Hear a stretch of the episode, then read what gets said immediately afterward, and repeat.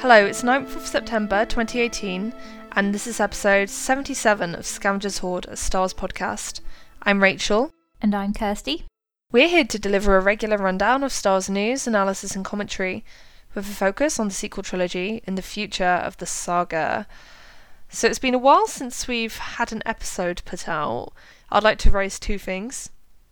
The first thing is finding the Lego Star Wars Annual in W.H. Smith and been absolutely delighted by the Reylo-tastic goodness that is the page Kylo's Trouble, because this is me, a grown ass woman, in a stationer's, looking in a children's annual and taking fiendish, shippy glee in a page about Lego renderings of the Star Wars characters. It's wonderful. Because he's obsessed with Rey? Yes. It, I, I will say that it's not exactly new information but it's just quite delightful to see it being joked about so casually. So I'm just going to quickly read it out for people who don't have reference points. This is the um, page in the annual. Kylo's trouble. Kylo Ren can't concentrate on his evil plots. His thoughts dwell too much on a certain person. Count the characters below. The one who appears the most is distracting Kylo Ren. And then if you count Rey, it's one, two, three, four, five, six. So yeah, she appears twice as much as Finn, and he's like the next contender along with Vader. So yeah, it's pretty clear cut. I love that the implication is that oh, I'm trying to be really evil, but I can't stop thinking about this girl. and Kylo doesn't know what a crush is. It's lovely. It's so adolescent, but it's also like kind of like love and icky romance things from the perspective of like six year olds. You know, you can see six year olds doing it again. he looks a girl. Gross. Yeah, I wanted to see see him being evil again. Ugh, stop being confused, Kylo. God. Yeah, no, so that was really funny. Um, and the other thing that is a bit more serious is that there's a really great exhibition on at the BFI IMAX in London for anyone who's over here. And that has an amazing display of props and costumes from a range of films, but there's a lot of Star Wars stuff including all of the costumes for the main characters from Rogue One. So if any of you are cosplayers especially, it would be an absolute godsend to go there because you're never going to get a better reference point, basically. So yeah, tally forth and enjoy. So it's completely free as well. So you can just troop on in there and appreciate the majesty of a whole range of wonderful things, including Han Solo's jacket, which I think had a guide price of five hundred thousand pounds to a million pounds, which is absolutely mad. It's a steal. they should make totally make a heist film where someone tries to steal that jacket, like in that style of Han Solo. That would be quite funny and very meta. oh dear. How about you, Kirsty? What have your recent Star Wars highlights been? I haven't been really paying attention to Star Wars an awful lot lately. Um, but I know that the solo novelization's been out already, and I've seen some people on Twitter talking about how great it is. Oh, great. So awesome. I need to get myself a copy and get into that. Nice. I'll have to try and read it too, so then you have someone to bounce off of rather than me mm-hmm. just going, Ooh. yeah, and we'll have the Blu ray soon. Um, so there's going to be some deleted scenes and all sorts of other goodies. So we'll be able to talk about that in a few weeks. Exactly. So yeah, we're going to be back on another solo kick, which will be fun. Right, I think with that covered, we can probably move into our news section, which is going to be a little long since it has been a while since we had our last episode out. And please, yeah, there's a lot that's been happening. Yeah, there is. There's lots of odds and sods, really. I wouldn't say there's anything like game changing, but there's some really interesting stuff. So the first story is about the Resistance. I was wondering, would you like to tell us about it, Kirsty? Sure. So we get we had the teaser, which I think we talked about in our last episode, and then um, since then, um, Entertainment Weekly did this whole promo thing. So they had a video talking with Dave Filoni and the other creators, um, and then uh, like an, an article that accompanied it with some stills from the show. So says the heroes of Star Wars Resistance wouldn't consider themselves heroes at all. They're just survivors, trying to get by working on a remote refueling station while avoiding the rising threat of the First Order. I really like this idea because I I'm always kind of interested in the smaller stories of just more regular people. Yeah. you know, people who aren't like force users and space wizards. um, who don't consider themselves heroes. Like that's a big reason why I really enjoyed Rose in um, the Last Jedi so much. She didn't think of herself as a hero, but she became one over the course of the story. Yeah. And I think that might be what they're going for with Kaz. Yeah. No, that's so true, and it's going to be interesting to see what kind of role the First Order played, because it's not like the Empire in the original trilogy era, because obviously then the Empire was the government. Like now, the First Order is like this shadowy organization that's on the rise, and yeah, it's just going to be interesting to see how much of a real impact that has, or to the extent to which it's more just people seeing that it's developing as a threat and preparing to combat it when it becomes more prevalent.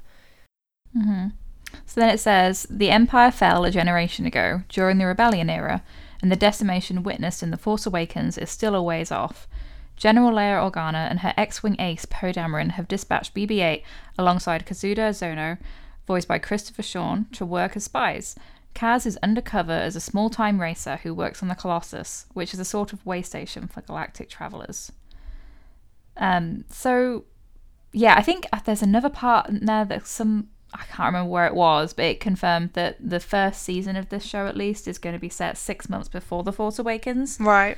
which I'm really excited about that timeline because it's that's pretty close. Yeah. So you might be able to like sense that anticipation within the story itself that it's so close to everything going crazy because The Force Awakens and The Last Jedi is like a crazy bender weekend for the galaxy. yes, that's true. a lot happens, a lot changes. So yeah, I was thinking about it in a way. Like Snoke, he really lost his chance to shine, didn't he? yeah. Like because, like obviously, he's presumably building all these forces and getting the First Order on the rise so he could take over the galaxy. He's literally just done it, and then he's killed. It's Yeah, really unfortunate for him. I really enjoy about the sequel trilogy, but I also recognize it's the source of a lot of people's frustration that so much of the story has been told already off screen, and we're seeing almost the aftermath of that and like what happens next with, you know, characters like Ben Solo. How did he go dark? Snoke, where the hell did he come from? So there were all these elaborate theories, and the answers will we'll get them at some point, presumably, but they're not really the point of the story itself. Yes. Um, but now we're starting to see that with this extra material, light resistance, it's going to fill in the gaps a little more. Um, and I'm really interested to see Poe before the Force Awakens as well because I was I was watching the Force Awakens again a few days ago, and I'd forgotten how much of a almost one-dimensional character Poe is in that. I enjoy him, yeah. but um, so much of what I understand from him now is as a result of The Last Jedi. Ryan really fleshed him out and challenged him and made him a lot more interesting for me. Yeah. So I'm interested to go back earlier in the timeline. And I, I haven't read the Poe Dameron comics, but lots of other people have told me that they're wonderful Yeah. and really do add a lot to the character. So I'm hoping that this will do the same. Yeah, no, agreed. Like, so there is lots of interest and potential in the Poe character, and yeah, The Force Awakens didn't go there. In that film, he's basically faultless. In my opinion, he is just a good guy. He never really does anything wrong. He's always noble. He's always heroic. So that's why The Last Jedi is interesting because yeah, it goes into the more unpleasant aspects of his character, perhaps. And yeah, like it's cool that he's going to be prominent in Resistance too. hmm Something else I'm really excited for is how diverse this show is. Yeah. Um, and I don't think it's something the creators are really patting themselves on the back for. I haven't really seen any of them going, "Oh, look, look at all these characters," you know. Yeah. But it's just there. It's it's a natural part of what this show is about, which I think is absolutely wonderful. Yeah. So No, it's just taken for granted. Like it's just de facto normal, which is great. So they have some um, stills of the Resistance characters together, and um, they're talking about Kaz at first. He's on the right, and to his left is Tamara Ryvora, EastEnders Suzie McGrath, a fellow mechanic who used to be a racer herself before she lost her ship. She's tough, no nonsense, she kind of has attitude, McGrath says, but she also has ideals and a big heart, which she's often reluctant to show. So that sounds super adorable. Like I, I've if you've seen the the clips, they just seem to have like a really good rapport going. Yeah. Um, they they seem to find Kaz amusing and irritating in equal measure at first. So I'm looking forward to seeing those dynamics evolve. Yeah. No, I really liked the clips I saw. Like it's actually seeing parts of the show, like as in like just like little moments rather than all cut together in a trailer where you only get like a one shot for two seconds. Like seeing the dialogue and the chemistry between the characters, I found that quite effective. And yeah, I, I feel like I'm just gonna like this show. Like I have a good feeling about it. It seems really well rounded. Like they also have this Neeku character, um, who's played by Josh Brener on Silicon Valley. I don't know if you've seen that show. No. Um, but he's the alien character, the green one, and he just. I remember that clip where he's like talking about how he ate his pet. Yes, I remember that. it was so cute. And I Yeah. just yeah, I'm looking forward to having goofier moments like that in Star Wars because uh, I I actually really enjoy the humor in the Last Jedi, but I know it's not for everyone. I think people maybe thought it was a bit out of place, but in a kids show that's clearly supposed to be, you know, for this younger target audience, you can just have more messing around like that. Yeah. it's fine. exactly. You need the silliness. Like kids love silly things. Yeah. yeah, and to it, have it. um, he's talking about his character, and he says he's this unbelievably positive, happy character. No matter what kind of day you're having, Neeku is having a great day. so I'm looking forward to seeing him annoy the other characters with his relentless positivity. Yeah, it's a great conceit for a character, I must say. I don't think we've seen anyone like that in Star Wars before, have we? Someone who's just like super happy all the time. No, I don't think so, because a lot of heavy stuff goes down in Star Wars, even though it is for kids. So Yeah, it's like even the Ewoks, they obviously have like this super like benign, lightweight reputation, but they get quite savage, you know, and they also go through like serious like angst and like psychological torture. Mm. I wonder if it'll be kind of like how the Porgs really annoy Chewie at first, and then they kind of they soften him a little bit, and he's like, "Okay, you can come in the you can come in the Falcon with me. It's fine." Yeah, something like that's going to have to happen. He's going to really irritate them at first, but then he's going to go into endear himself. so then they have some other shots um, because they're talking about like Gwendoline Christie is set to return as Captain Phasma. Um, and although we don't see her, as in in the in the clip, um, we do see a Scarlet Stormtrooper who looks intriguing. And they have this still, and uh, I don't think it's I don't think it's Cardinal. No, nor do I. Which I'm kind of sad about because I thought his Scarlet costume was going to be just for him. Yeah, no, I'm pretty sure that was the whole point of it in the book that he was the only one to have a red costume, and Yeah, that was like like, a marker of his too. status. Yeah, because Phasma, they go into it how she like made her own chrome armor from the Emperor's ship, um, and the idea was that Cardinal wanted his own too, so his is unique. But unless this turns out to be Cardinal, but I don't think it is because, well, I don't know how canon things like book covers and um, the poster designs they have are, but I thought the idea was that he his helmet would look like Phasma's, like the standard First Order Stormtrooper, but this guy has a different kind of helmet, right? It looks closer to almost a Mandalorian design. Yeah, so probably not Cardinal, and uh, which I don't mind. Obviously, new characters are totally cool, but I'm just interested to see whether we'll get an explanation for why he also has red. Yeah. Like if it's supposed to represent a different factor of the First Order. Mm. Yeah, no, I'm really curious to see how all the First Order stuff is handled in Resistance, as well as how prominent it's going to be. Like, Hmm. in Rebels, like, how would you say screen time is divided between stuff going on with the Rebels and then cutaways to things going on with the Empire? Uh, the emphasis is definitely on the rebels, but you still get a decent amount of interactions with the the Empire. Okay. Um, I like maybe yeah. like 80% to 20% or something. Maybe.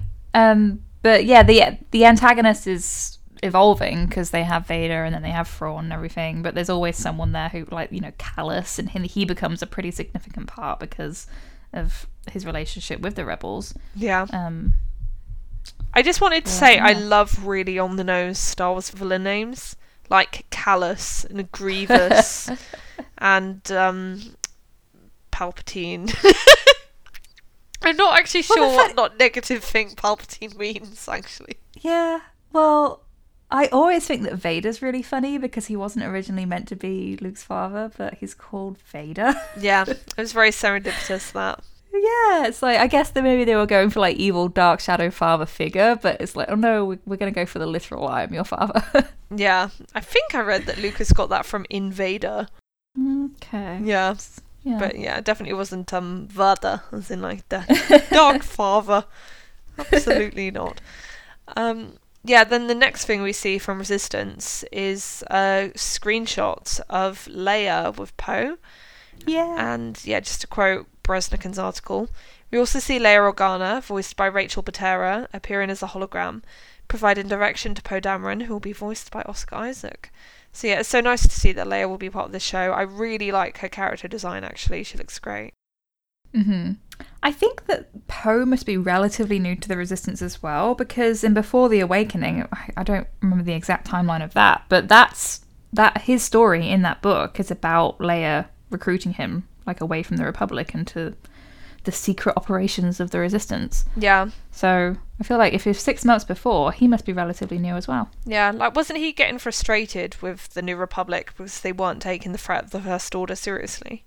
Yeah, it was only Leia who did. Yeah, So she attracted people. Has Rachel Butera voiced Leia in anything before? no, I don't think so. Okay. Because there's a there's a different voice for Force of Destiny, which makes sense because the age of difference. Yeah. No, it'll be interesting to see how she handles it because, like Leia in the sequel trilogy, she's quite like a gravelly voice. So yeah, it'll probably be hard to emulate, but I'm sure she'll do a good job. Mm-hmm. Uh, yeah. So, what were your overall feelings about the video and the article? Like, did it make you that much more hyped for the show? It does, yeah. Like it was just a few weeks away anyway, but this is the kind of thing that I'm just going to eat everything up. Yeah. Just enjoy it. And someone also pointed out, I did not notice this in my first watch, and I don't think you did. I had to point it out to you too. You see Kylo's command shuttle in one of the scenes, like flying away for a second. Yeah, that's so cool. It raises that Mhm. intriguing question, doesn't it? It's like, oh, are we actually going to see Kylo, or is that just going to be like a little Easter egg put in there for the keen-eyed? Hmm. Yeah, who knows? Please let us see him. oh god, we need to like not bring it back to Kylo all the time. I'm sorry. That was like a horrible Venn diagram of my interests. Yeah. Well, it's a shame. Like, I, I'm not being like, oh no, we need to see our old favorites, but I would hope eventually to like get a little glimpse of Finn somewhere in the First Order, like maybe taking his helmet off in the background or something. But I know we're not going to see Rey because obviously the timeline just doesn't work, allow for it. Yeah. Can you Yeah. imagine cutaways to Rey and they're just utterly disconnected from anything? Yeah, she's just on Jakku, like arguing Unkar Plutt over portions. it would be really bleak. Yeah. I think if they were to do like a spin off about Rey, it would have to be done in the style of like a Mike Leigh film or something. just like really Oh, like no. gritty, like depressing drama.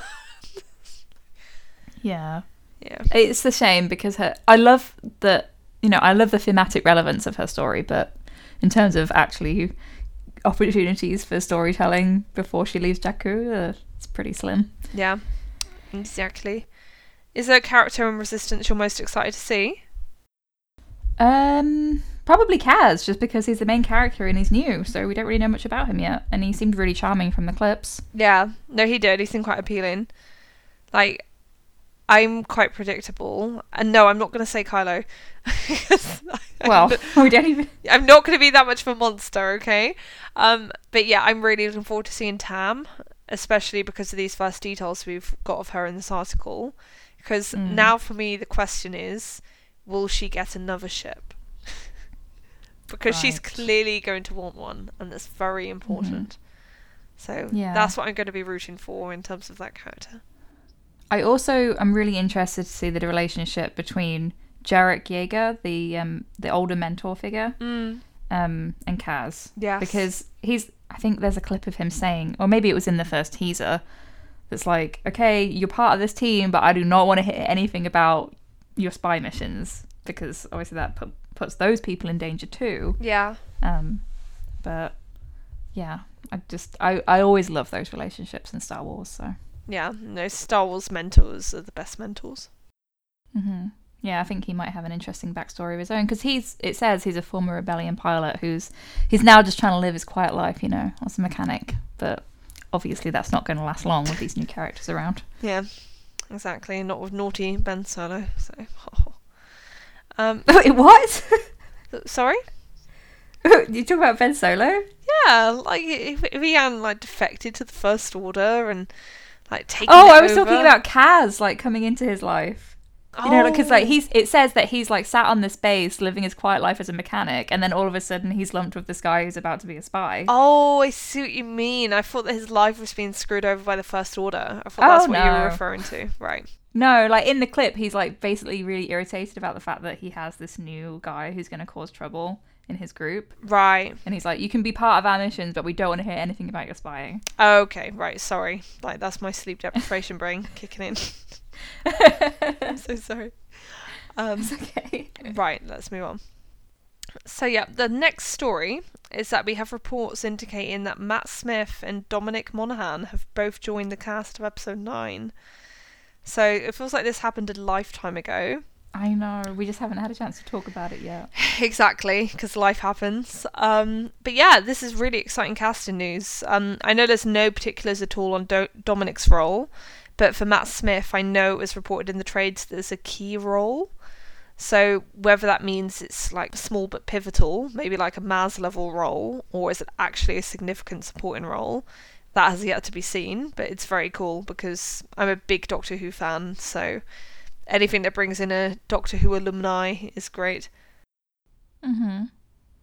Yeah, I like both of these actors, so I'm interested to hear more about the roles, and it's nice to just hear more about like that we're going to have these secondary characters because you have to have a lot of secondary and background characters to play off of in Star Wars. Like we know that eight was a loaded cast too. Yeah. Um, yeah.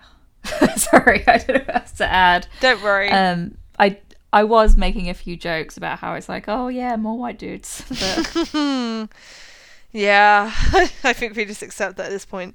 I wonder if that means they're going to be Oh, I evil. will never just um I think well, just based on kind of maybe it's typecasting, but I feel like if we was gonna guess, um Dominic, Dominic Monaghan would be more on like the resistance side of things and Matt Smith might be more on the first order. But it's based on nothing except like how I would typecast them. Yeah, Um like yeah. like for me, it's really tricky. I like I think there's all kinds of exciting ways to use these actors, but I really would like to see Matt Smith do evil because I only really know him as the Doctor. I know he's done lots of other things as well, but I'm most familiar as with him from that show. And obviously, as the Doctor, he's very affable and charming and eccentric, and so I'd like to see him do the complete opposite of that and just be a complete evil badass. That would be Yeah, I me. can totally see him doing that. So. Yeah, um, and I'd also like to see Kylo have like enemies from within, so to speak, who appears again, because I really like that, and I think it's an interesting dynamic that separates it from the original trilogy, because that's all like about intergenerational conflict, whereas I think that in the sequel trilogy it is much more about this infighting, and between people who are on a level, so to speak, and that's super interesting to me, and I think it changes the whole feel of everything. Hmm Yeah, I think there's a good chance of that kind of thing. Even if it wasn't Matt Smith in particular who played that role, I feel like if they're going to go with this angle of Hux trying to overthrow Kylo, Kylo, which seems likely given how things end on The Last Jedi, he's obviously very resentful. Mm. Um, he's going to need other people to back him up and help him stage that coup, Yeah. however it, it goes down. Exactly. So I could see something like that happening. Knights of Ren. Knights of No. Ren. Knights of Ren.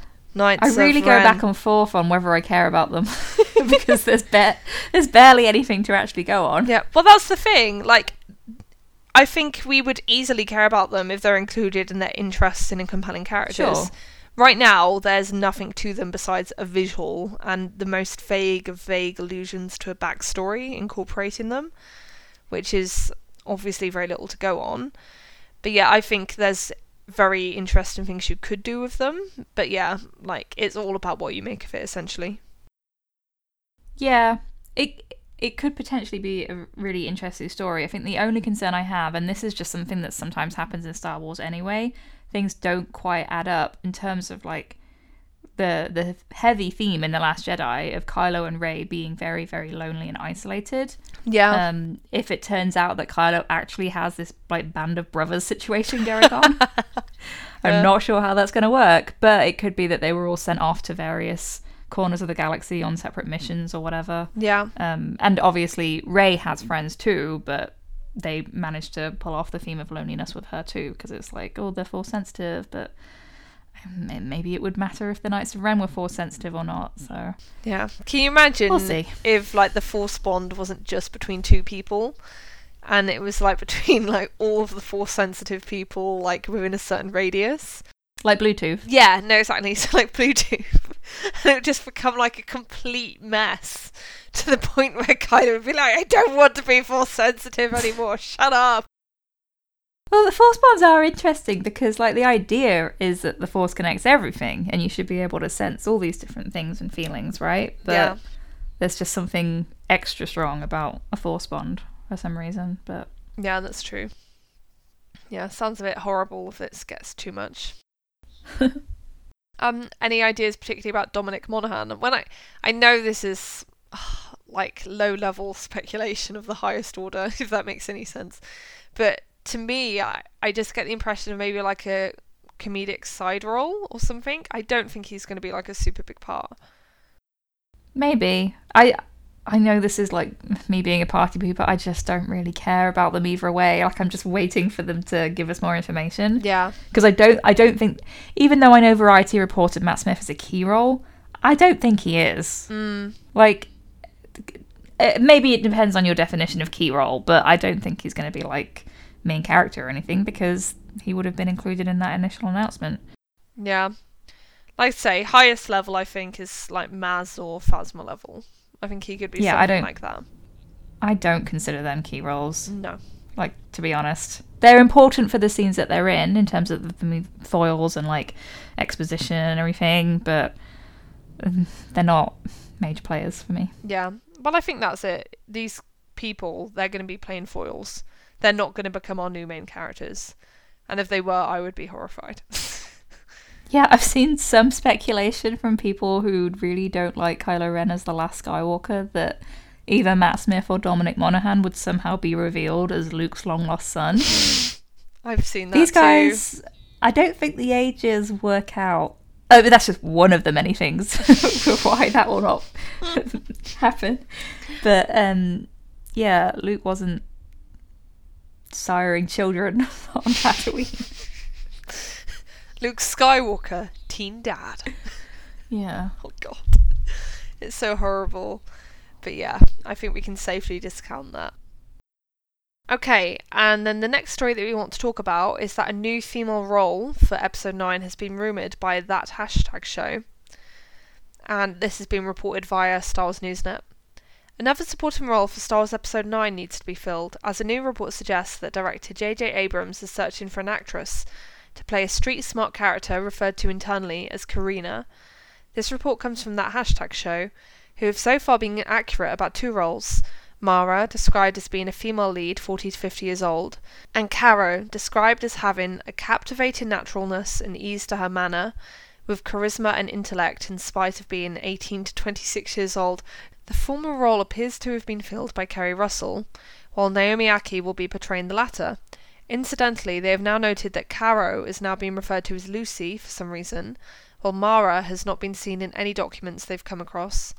But the real story seems to be that there's another new character being thrown into the mix. Karina, described as a younger Charlize Theron with street smarts and a sharp wit, a good sense of humour, solid, solid comedic timing, and a strong voice.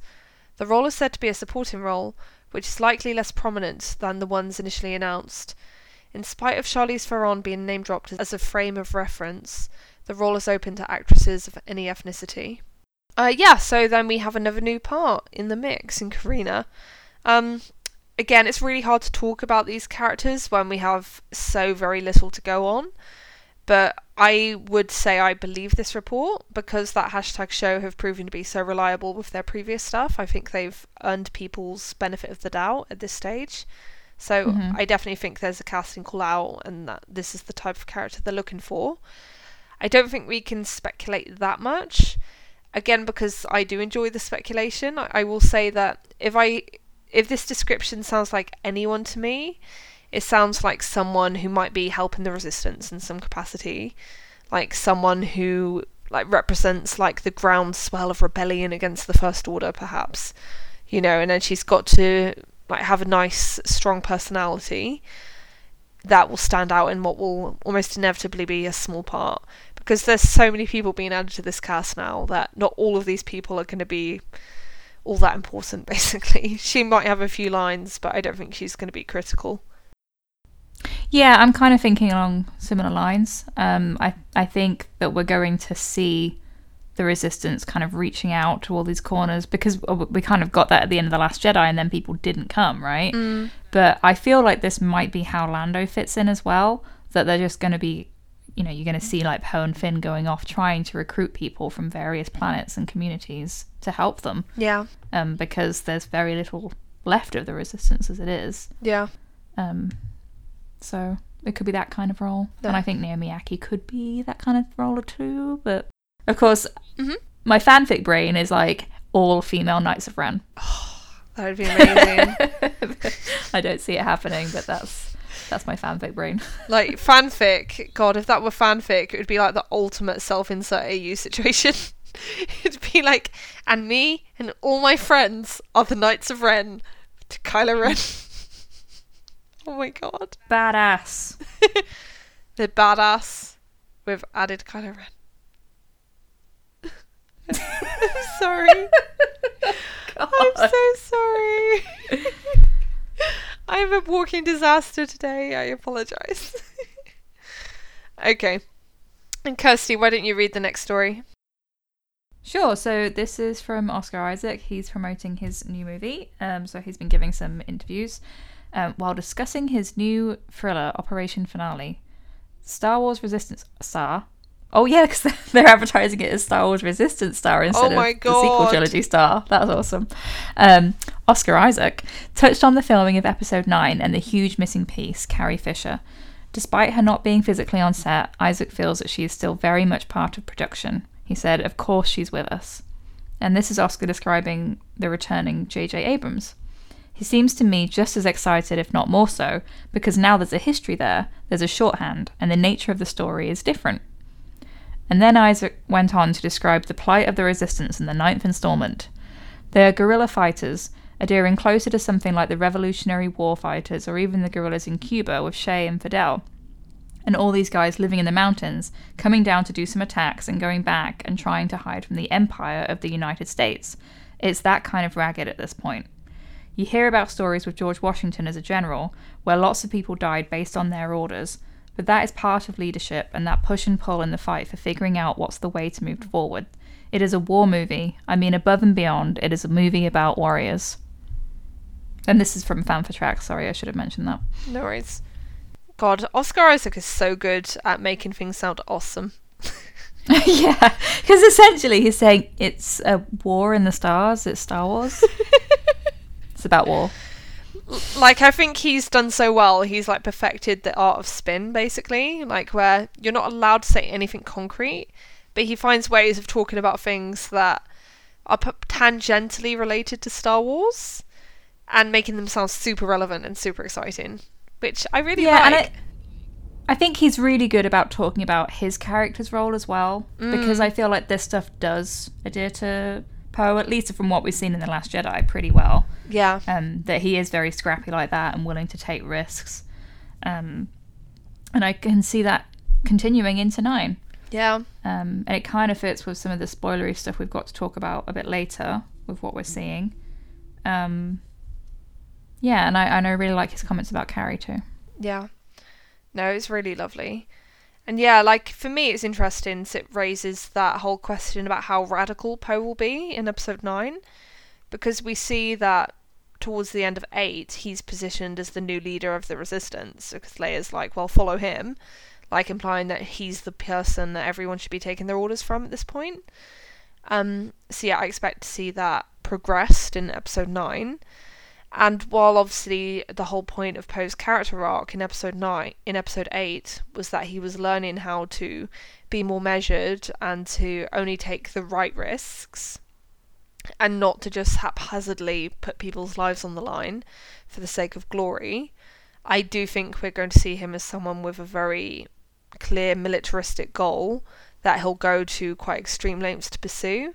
Although I think they're going to have to be careful about how they present that because they're not going to want to negate his character growth from episode from episode eight. So yeah, I'm very curious to see how they handle it.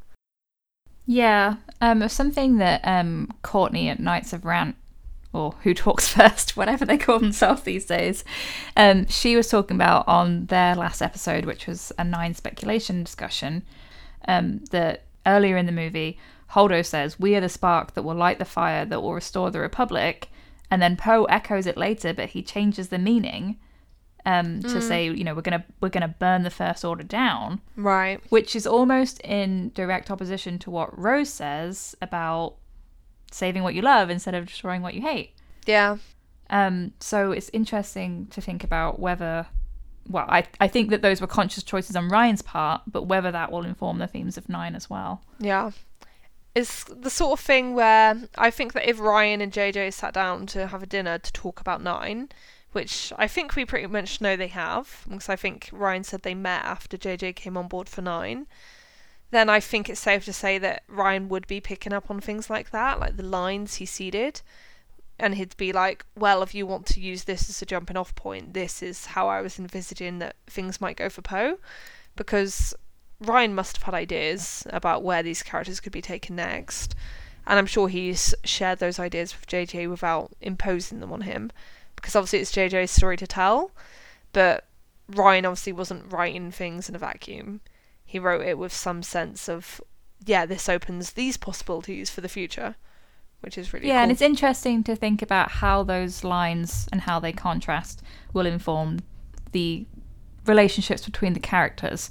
So if you think about like how, how Rose and Poe might interact, because they have some interactions innate, but it's relatively minimal, and they don't have an awful lot that addresses Poe's effect on Rose's life in terms of what happens with Paige. yeah, that's true. Um, but you know, we're, we're getting into speculation again. But like, if Rose develops a friendship with Rey and comes to discover everything that went on with Kylo Ren, and her line has thematic resonance for the trilogy in a positive way, I believe, um, and it kind of informs that aspect of the story too. Even though obviously she at that point she doesn't know what's been going on, but because it's a story, it ties in. yeah, Um, and I'm just wondering how that will kind of affect how she sees Poe if he continues in the direction um, that he was still on um, at the end of eight. Because I think some of the criticism around Poe's arc, and I understand where people are coming from, but I don't think it's a problem because we have another chapter.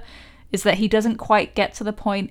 You can see the realization on a personal level when he realizes that Holdo wasn't a traitor and she was trying to do the right thing. yeah, But in terms of recognizing his own responsibility and culpability of what happens with the resistance soldiers, he doesn't explicitly show that. yeah, that's Um, true. I think that might be coming with nine, um, but we'll see. Yeah. No, so many interesting routes available. It's great.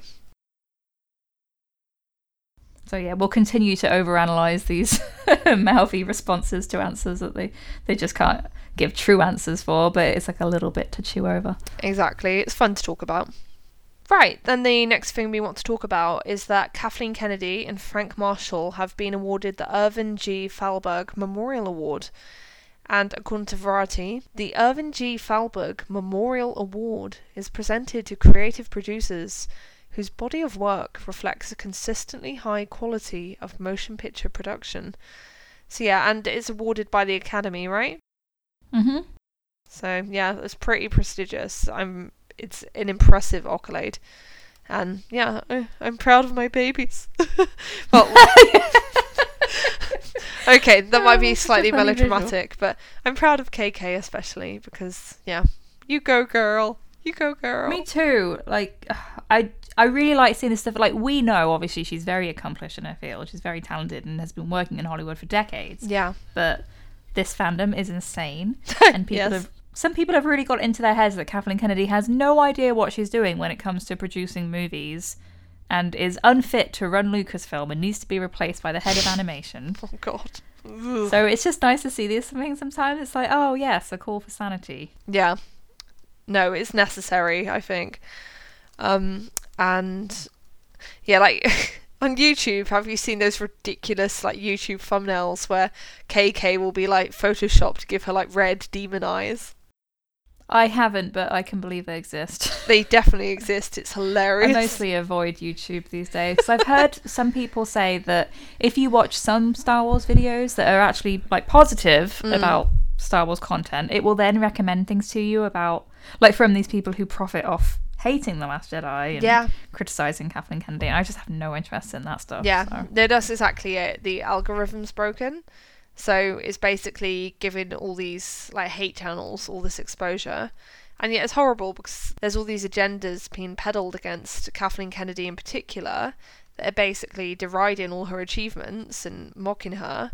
So yeah, I love seeing something like this because it's basically like giving that a big middle finger and saying no, f you. She is a hugely respected and massively accomplished professional, and she's going to be recognised accordingly.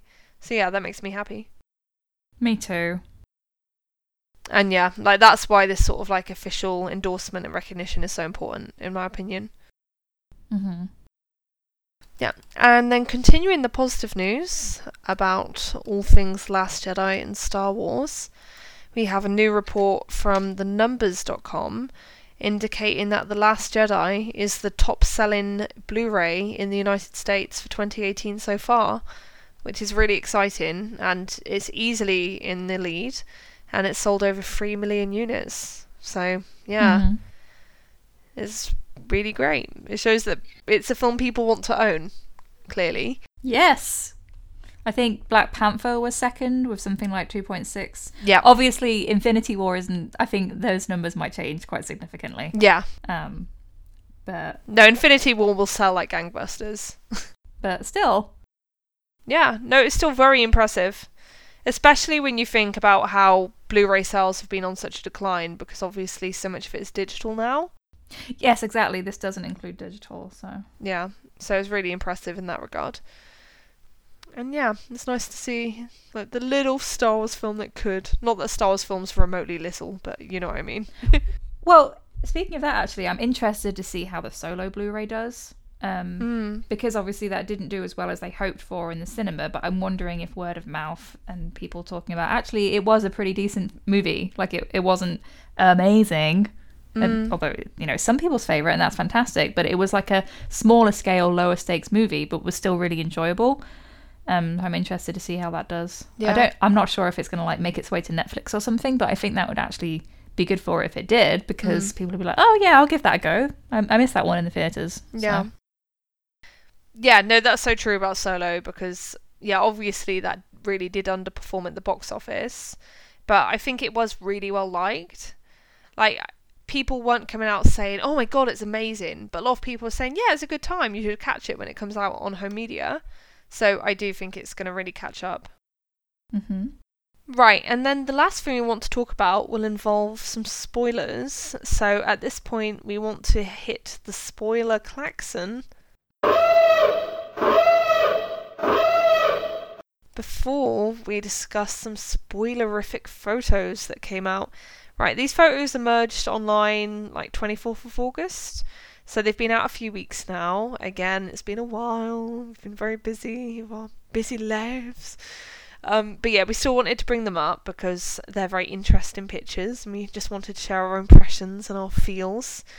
Um, in the first instance, I think it's most important to say that Oscar and John look great.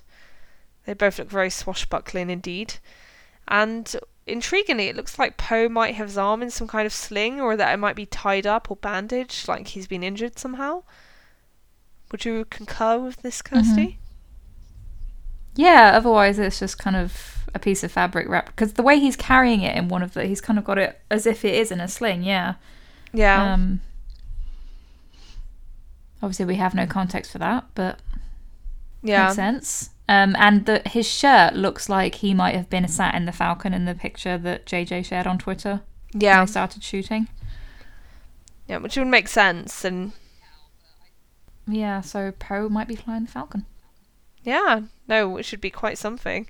And it does definitely suggests that we're going to get in episode nine what a lot of people were clamoring for in the Last Jedi, which is obviously Poe and Finn on a mission together, which is definitely something I'd like to see because like we didn't really get that much of that partnership in the Force Awakens, to be honest, because obviously they share really important scenes together. But after that crash landing on Jakku, they're basically separate, and obviously they reunite on the Resistance base. But it's not like they team up and go and fight together at that point. They're separated again quite quickly. Yeah, it'll be interesting to see how their friendship has deepened because, yeah, like you say, they didn't spend an awful lot of time together, but we know that they they are on the same side, and it's just be interesting to see them on a mission because I think Rian said in the Art of the Last Jedi book that he tried initially to have them go to Canto Bight or some variant of that in the early scripts, um, and it just wasn't quite working because they didn't have a ton of conflict going on. Um, Yeah. But who knows? Maybe at this point they would. Yeah. No, it should be cool. And I think also because of the time jump, we can assume that they'd have probably had lots of adventures by this stage. So mm-hmm. they'll know each other much better. And I think we'll see quite like a natural, like easy back and forth between them, which I think will be really cool. Yeah. Another thing I'm excited about is that Finn's outfit is quite Han Solo esque. Yeah. He's got his vest and the the trousers have like the Corellian blood stripe influence design. Yeah, no, that shows re- much better actually in the photos we're looking at now, which are, I hate to say it, on the Daily Mail website, because while I hate the Daily Mail strongly, I have to admit they have quite good photo coverage sometimes. It's like, damn you! This is the sort of situation where I hate to give them ad revenue, but at the end of the day, we have the pics. So, yeah, it's pretty grim. But yeah, no, so he looks great. Yeah, and like you say, that Corellian blood stripe on his trousers is just so quintessential Star Wars. There's no mistaking that. Mhm. Yeah, in one of the art books, it looked like they'd originally considered, or at least in some early concept art, that um, Rey might have those Yeah. as a kind of homage to to Han. But yeah. Finn gets them, so interesting Definitely. to see if that at all has any implications for his character arc. Yes. And I guess it's hard not to try and contextualize the the photos and like try and put a narrative spin on them. But the idea, you know, like in a lot of the photos, Poe is carrying the binoculars, so they seem to be on some kind of like scouting mission to try and find someone. And then they're going up the hill towards these horses and the people there. Yeah. And Chewie's there too. So it's like they're. Tr- so this is ki- what kind of fits in with what we were saying earlier about maybe seeing some missions where they're trying to recruit people. yeah. Um, yeah, I really like the costumes that they're wearing as well in these shots. Um, the extras they all look really cool and it's very evocative. It sort of reminds me of what the nomadic people on Savareen were wearing in Solo. mhm. Yeah, Yeah, it's a cool aesthetic, and I, d- I don't know whether to trust the Daily Mail in this, but in some of the captions, they're they're saying that um, the black actress with the cape is Naomi Ackie. Mm. For me, it's really too hard to tell because a lot of the photos are blurry and just kind of far away. yeah, But that's what they're saying. So yeah. maybe that would be her role that she's part of one of these groups on a different planet that they're trying to go to to get them to join the resistance cause. Yeah, and they do actually have some like blown up close ups of her character, and I must say in the close ups it does look more like Naomi. Again, I'm still not sure I can be completely 100% confident that it's her, but it certainly looks more like her than it did from the completely unidentifiable distance shots, where it's like that could be literally anyone. Yeah. So maybe we'll get some later confirmation. Yeah, Like maybe like it's been a while since we got anything from JJ on Twitter. He just gave us that one photo and then it was quiet. yeah. I think he probably only gave that with like a gun to his head. okay, give the people something. Yeah. And I just want to say that if it is Naomi's character, and I'm just going to refer to her as that just for the sake of convenience, but to me it almost looks like she might be some sort of like leader or figurehead for like the group that Poe and Finn are meeting, because she seems to be the person that they're speaking to. Yeah, and she has that cape and she has some kind of uh, it looks like a symbol of some kind on her on her arm there. Yeah, you're right. It's either like a symbol or a bandage, maybe. Hmm. I'd, my bet would be on symbol, I think. So it looks a bit too neat to be a bandage. Mhm. But yeah, no, it's really exciting stuff, and it was a real pleasant surprise to see paparazzi shots like this. It was. It was really exciting. Yeah, 'cause we didn't get It's like, anything like, this for like either of the other films really. We certainly didn't get any behind the scenes shots with the actors. We got um was was it one where we got the Finn and Rose on the fathier? Yeah, no, we did get Bight? that, but that was the stunt doubles. It wasn't actually Right. John and Kelly. So yeah, that's an extra Yeah. level of excitement. Mm-hmm. It's awesome stuff. Hopefully, we get more soon, and we can just start building our own fanfic narrative again. yeah, exactly. So we know that's what we truly want. That's the fun part. Right, and then we can move on to our next, but still connected segment. It came from Reddit. I need to find music for that because it feels appropriate. um, but yeah, would you like to take over, Kirsty, and explain the relevant piece that you have identified? Yeah, so I I thought we'd talk about this because it seems to be corroborated by these photos that we were just talking about, but well, we'll, we'll get into it afterwards. But this was posted two months ago by Hanko Shepherd. Um, says description of a concept art. A while back, a friend that works in the production of episode 9, just a minor job, nothing big, said he glanced at concept art of Finn and Poe wearing ragged clothes and having what seems to be a meeting or a mission debrief with a bunch of aliens. A few weeks later, other Redditors started reporting the same, plus a shootout in the same setting. So, maybe some truth to this guy's leaks, but I'm not sure. Anyway, he told me people in production had been talking about a concept that had been circling around. He didn't see the concept, but other people in production told him about it, and he described it to me. The concept shows Kylo Ren piloting the Falcon. Don't know if it's true, but decided to report it anyway. So this was interesting to me because Jason Ward at Making Star Wars said on a podcast a couple months ago that he'd heard that Finn and Poe would be on a mission and would be visiting a bar at some point. Mm. Um, and at the time, it sounded like it might be to recruit more allies to join the war, which is the kind of thing we're seeing in these leaked photos potentially. And it fits in with this notion of them having this mission debrief with aliens, presumably in some kind of location like that. Mm. So, what do you think? Yeah, like it certainly seems much more plausible now that we have this corroborating evidence, if you will, in the form of like the photos and like tidbits from Ta Jason Ward and things like that. So yeah, it's quite exciting. Um, obviously the stuff with Finn and Poe, that's like pretty much the sort of thing you'd expect from those characters, and as we've discussed, we're definitely getting more of that partnership in episode nine.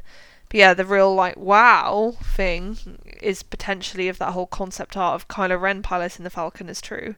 Because wow, what I would give for that. Yeah, same.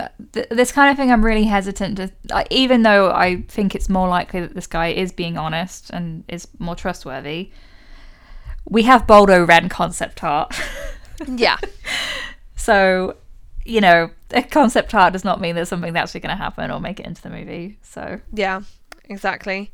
although Rian Johnson said recently on Twitter, he replied to our friend Swara that he had actually been considering at some point the whole Baldo Ren thing, and that's why it made its way into the art book.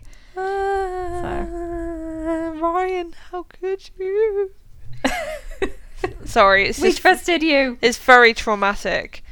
Can, can you imagine? It would literally be like Obi Wan in Revenge of the Sith. You were the chosen one, Rian. you were meant to save us, not throw us into baldness! Uh, maybe he thought that's what Kylo deserved after the events of TFA. I mean, he has a point. But he's just a little. He would grow back. But he's just a little vulnerable, fluffy, waffly darling. No, he was going to retcon it so that Rey would like swipe her saber just over the top of his head and all his hair comes off. It's what he deserves. Wow. Yeah, it would be like the ultimate punishment. They could do like Game of Thrones and have like Kylo Ren's walk of shame. Sorry, this took a very weird time. Yeah, but it's okay because over the events of The Last Jedi, it would grow back again and be as lustrous as ever. so- Yeah, exactly. That could be revealed to be the true power of the Force. The Force wants him to have beautiful hair. Yeah. Yeah, but yeah, seriously, if Kylo Ren like pilots the Falcon, that'd be so awesome. So that would be like reclaiming the solo part of himself. Yeah, and I think it'd be pretty cool if you, it seems more likely now that we're going to have Poe fly it. So why not have everyone fly the Falcon? Yeah, it could be a big joyride. because we have that deleted scene from The Force Awakens of him going onto the Falcon, which I think would have actually been echoed quite nicely with Luke visiting it in The Last Jedi. Um, Yeah, I wish they'd kept that. be. So we should get it at some point, really, and it makes sense for it to happen in nine. Yeah. If I were better with like video editing software and that sort of thing, I would probably quite like to like do my own cuts sometimes of these movies. Just because there's certain things that are cut out that I always miss. Like I do that with music all the time. So like David Bowie's um album The Next Day, I have my own version of that album where I basically choose my favorite tracks from the album proper and then I include a bunch of like bonus like tracks and like outtakes and stuff and then Mhm. that is my the next day album. I'm not talking about like doing like fan edits where it's like this is the true vision but just like oh i wish this was this is like my headcanon version of events you know? Like not in a this is the absolute version of the film but like this is just like a personal fun thing for me Oh yeah, I understand that, and I kind of do that with deleted scenes in my mind when I'm watching the movie. It's Yeah. like, oh yeah, that's the point when Kylo went on the Falcon, and it might not be canon anymore, but it's still part of the story in my head. So. yeah exactly living it right So yeah, we'll we'll keep an eye on Reddit, and if anything comes up that seems to feed into something else that comes out, yeah totally for discussing it. It's just uh, yeah what we really need is the resurrection of Bothan Spy. I don't see that happening, unfortunately. No, I don't think so either. It's amazing to me that that account still posts because the account's still very active, but it just hasn't posted anything about Star Wars since the last leaks. So Yeah, I think they got told off. yeah, I think they probably got like a very scary message in their inbox saying, "Stop or we will stop you." Hmm. Right. okay, and then the final thing we have is that there is a question from Tumblr. Would you like to read it, Kirsty? Yeah, um, Anonymous says, I'm leaning more heavily on a short time skip, one to three years max, to have that inherent drama tension of a severely limited resistance versus a much larger enemy will make their eventual victory sweeter. A short skip also takes advantage of likely the vic- vultures come out to vie for power after Snoke's death scenario. I have a feeling some of the new cast will be playing these vultures. After Oscar's Guerrilla War Warriors comments, do you think a shorter time skip is more likely?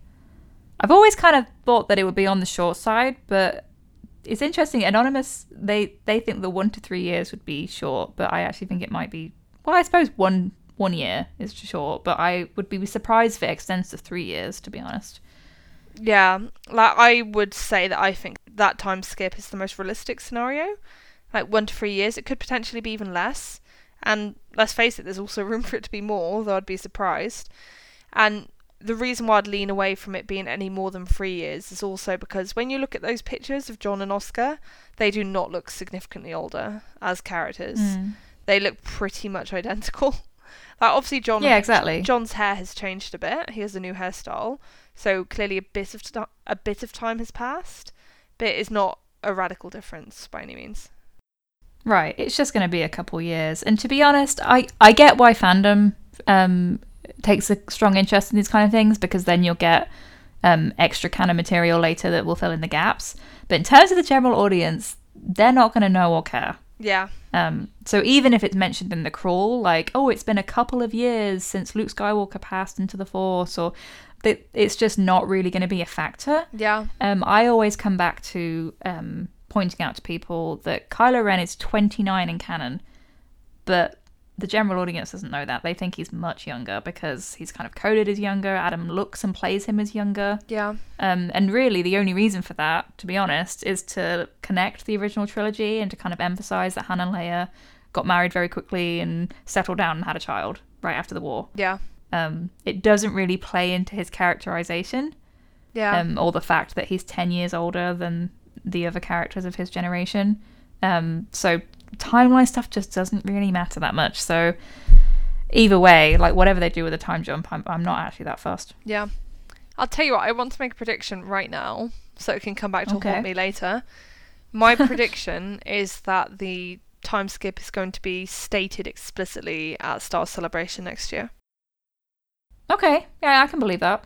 Yeah, like it's not like No, a that could be completely outrageous prediction. No, I, I I think you're right because that could fit in with like the teaser that they give us and like to provide a bit more context and it because like I said, it's the kind of detail that hardcore fans will go nuts over because it really um, gives you context for some deeper speculation.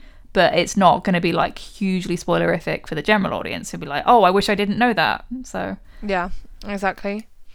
Like I'm really curious about what exactly will happen in that time difference because obviously at the end of the last Jedi we have Kylo with all these like ideas and proposals about coming up with something new and getting rid of the old ways and creating a new style of order in the galaxy, you know.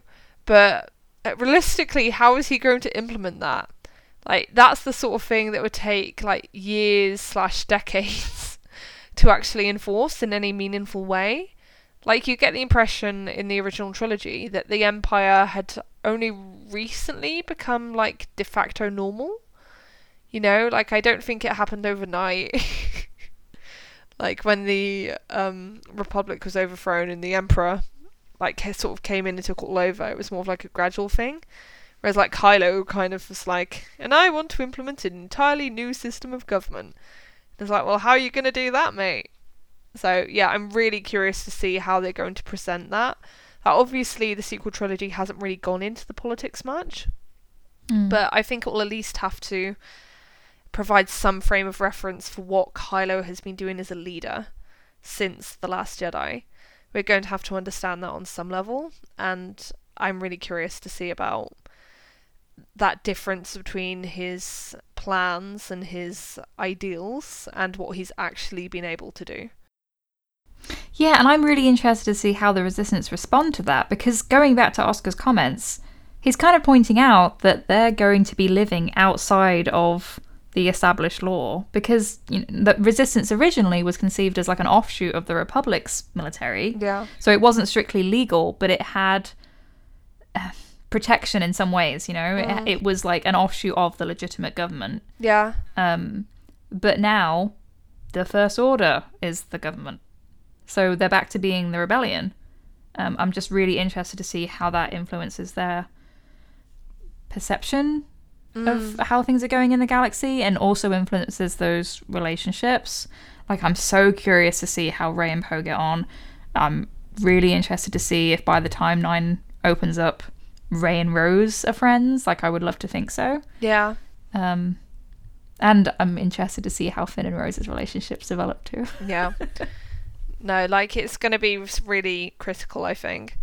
And yeah, like selfishly, I kind of do want it to be at least a year, just because I do want that extra material to fill in the gaps. And if it is a really brief time jump, then it's kind of going to be a bit thin what they can cover in that period. Like I don't obviously don't want them to skip out loads of really crucial developments, you know.